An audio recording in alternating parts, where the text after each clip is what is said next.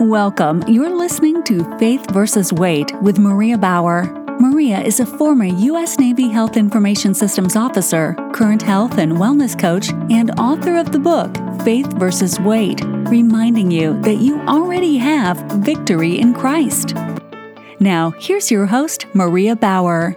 Hello and welcome. Thank you for listening. For those of you recently joining the Faith versus Weight podcast, there are three seasons, each with a distinct emphasis. For a Christian weight management program that actually works, check out season one, episodes 1 through 10, based on the book Faith versus Weight Magnifying the Glory of God, and season two, episodes 13 through 63, based on the accompanying action guide Faith versus Weight Daily Strength to Shine. You are now listening to Season 3, Episodes 64 and beyond, focusing specifically on the faith aspect of the Faith versus Weight program.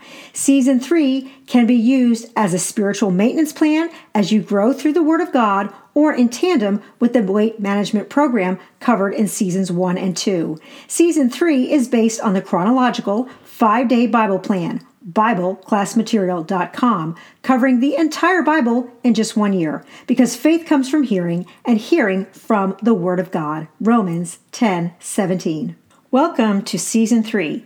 Today is Week 3, Day 3, covering Genesis 32 through 34, Psalm 145, and Mark 13 stay awake. In Genesis 32, when Jacob begins his journey, angels of God meet him. When he saw them, Jacob said, This is God's army. Genesis 32 1. Jacob then decided to send messengers ahead of him to his brother Esau, telling them to tell Esau that he, Jacob, has lived with Laban until now as a foreigner. Jacob also tells his servants to tell them that he has cattle, donkey, flocks, and male and female servants to give to Esau hoping to find favor. The only message that Jacob gets back is that Esau is coming to meet him with 400 men.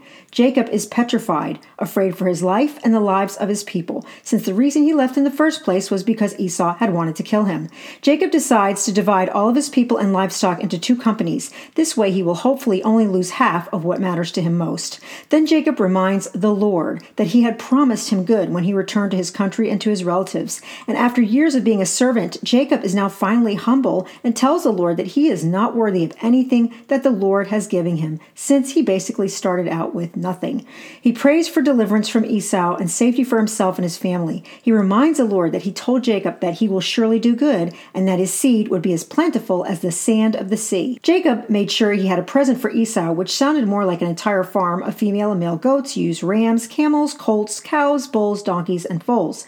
Jacob tells his servants to separate into groups by herd, almost like a procession, with the first servant telling Esau that Jacob is behind them, and Jacob hopes Esau will accept this present. The second, third, etc. servant were commanded to do and say the same thing. That evening, Jacob sent the last group of his wives, handmaids, and eleven sons over the stream of Jabbok. When Jacob was alone, a man came and wrestled with him until daybreak. He could have given up, but instead he decided to stay awake. When the man saw that Jacob would not give up the fight, the man touched the hollow of Jacob's thigh and it was strained. When morning came, the man told Jacob to let him go. But Jacob said, I will not let you go unless you bless me. Genesis 32 26. The man asked Jacob his name. Then he told Jacob that he would no longer be called Jacob, but rather Israel, because Jacob had fought with both God and man and prevailed. Then Jacob asked the man his name, but the man just answered with another question, asking Jacob why he asked the man his name, and then he blessed Jacob. Jacob called the name of the place Peniel, for he said, I have seen God face to face, and my life is preserved. Genesis 32 30. Then Jacob looked up and saw Esau coming with his 400 men. Jacob had divided his family into sections, with Rachel and Joseph being in the most protected position in the rear.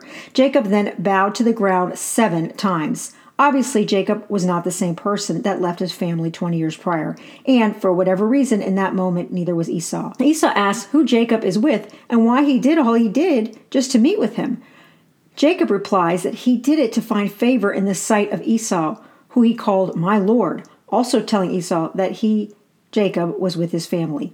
Esau told Jacob he already had enough things, but Jacob insisted, and Esau accepted the gift, showing Jacob that he had found favor with Esau, whose face was like seeing the face of God to Jacob, because Esau was pleased. After some discussion, Esau went ahead and Jacob built a house at Succoth. Jacob came peaceably to Canaan, camping there, buying a piece of land from Hamor, Shechem's father, and built an altar there. Genesis 34 turns out to be one of the most upsetting chapters in the Old Testament, complete with defilement and revenge. Jacob's daughter Dinah went to see the other women who lived in Canaan. Prince Shechem saw her and raped her. Then he claimed he loved her. The prince told his father Hamor that he needed to get Dinah as his wife. In the meantime, Jacob heard about what happened, but he held his peace until his sons came in from the field. Hamor, the father of Prince Shechem, shows up to talk to Jacob. Jacob's sons come home and are furious after they hear what happened. Hamor tells them that Prince Shechem believes Dinah is his soulmate and begs for her hand in marriage, asking Jacob and company to give their daughters to them in return for their daughters and the land before them. The prince told Jacob he could basically name his price as long as he could have Dinah as his wife. Dinah's brothers refused to sell her out. They set up a trap for Shechem and company, telling them that the only way Dinah could marry the prince was if every male was circumcised. Then, of course, they would give their daughters in marriage. So Hamor and Shechem went to the gate of the city and convinced all of the males to get circumcised, telling them that they could have the daughters of the house of Jacob to marry if they were circumcised, and they could also have their livestock and possessions. Everyone listened, and on the third day after the circumcision, when they were at their weakest, no one even thought to have a sentry on duty who could stay awake. So Jacob's sons, Simeon and Levi, slaughtered all of the males, including Hamor and Prince Shechem, and took Dinah. They saved her. But things continued to get out of hand.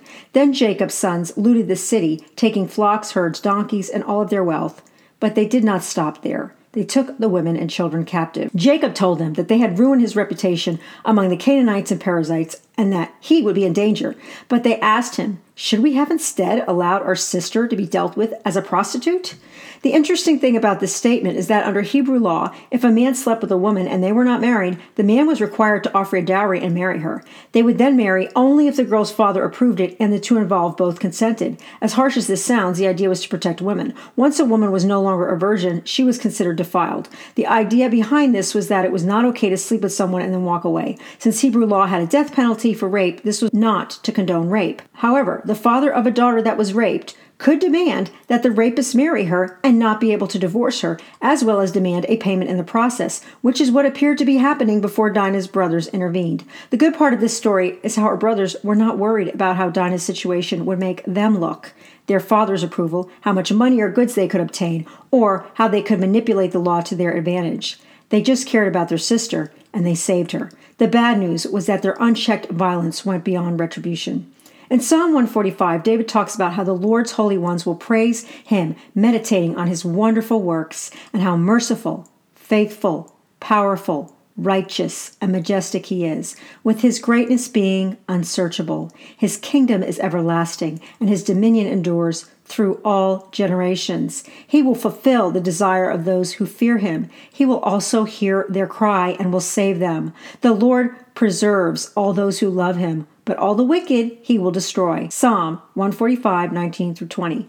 In Mark 13, Jesus is leaving the temple with one of his disciples commenting on the stones when Jesus says, There will not be one stone that is not thrown down. So at the Mount of Olives, Peter, James, John, and Andrew ask him, When will these things be? To which Jesus answered, be careful that no one lead you astray. Mark 13:5. In other words, stay awake.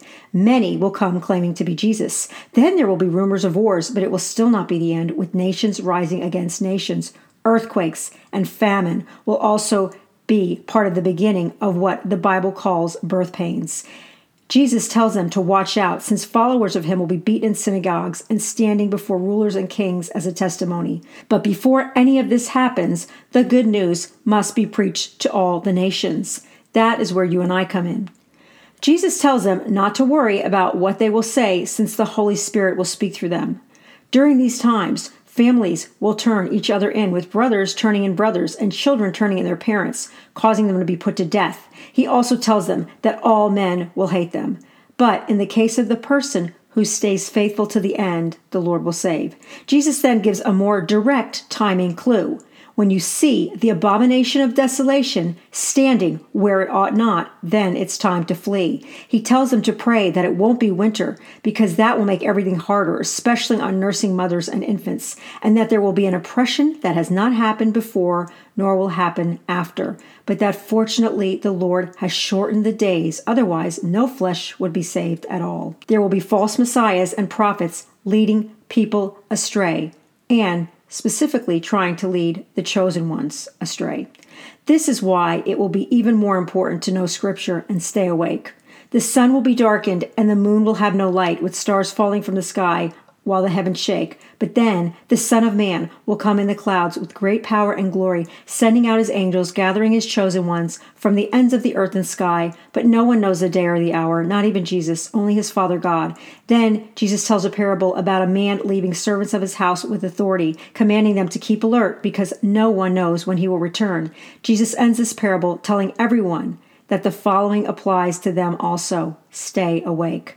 Today's reflection stay awake. Today's action get smarter when it comes to God's Word in order to A, be better equipped to preach the gospel to all nations, B, be able to recognize false prophets, especially the abomination of desolation. Daily Devo is just a snapshot intended to get you excited about the rest of the greatest story ever told. Check out Genesis 32 through 34, Psalm 145, and Mark 13. Just 15 to 30 minutes a day of Bible listening on one of your favorite Bible apps while you are driving, working out, doing the dishes, or folding laundry. Five days a week will allow you to cover the entire Bible in one year as God's promises cover you in the process. For a Christian based weight management program that actually works, check out Season 1, Episodes 1 through 10, and Season 2, Episodes 13 through 63 of this podcast. For the print versions, check out the book Faith versus Weight Magnifying the Glory of God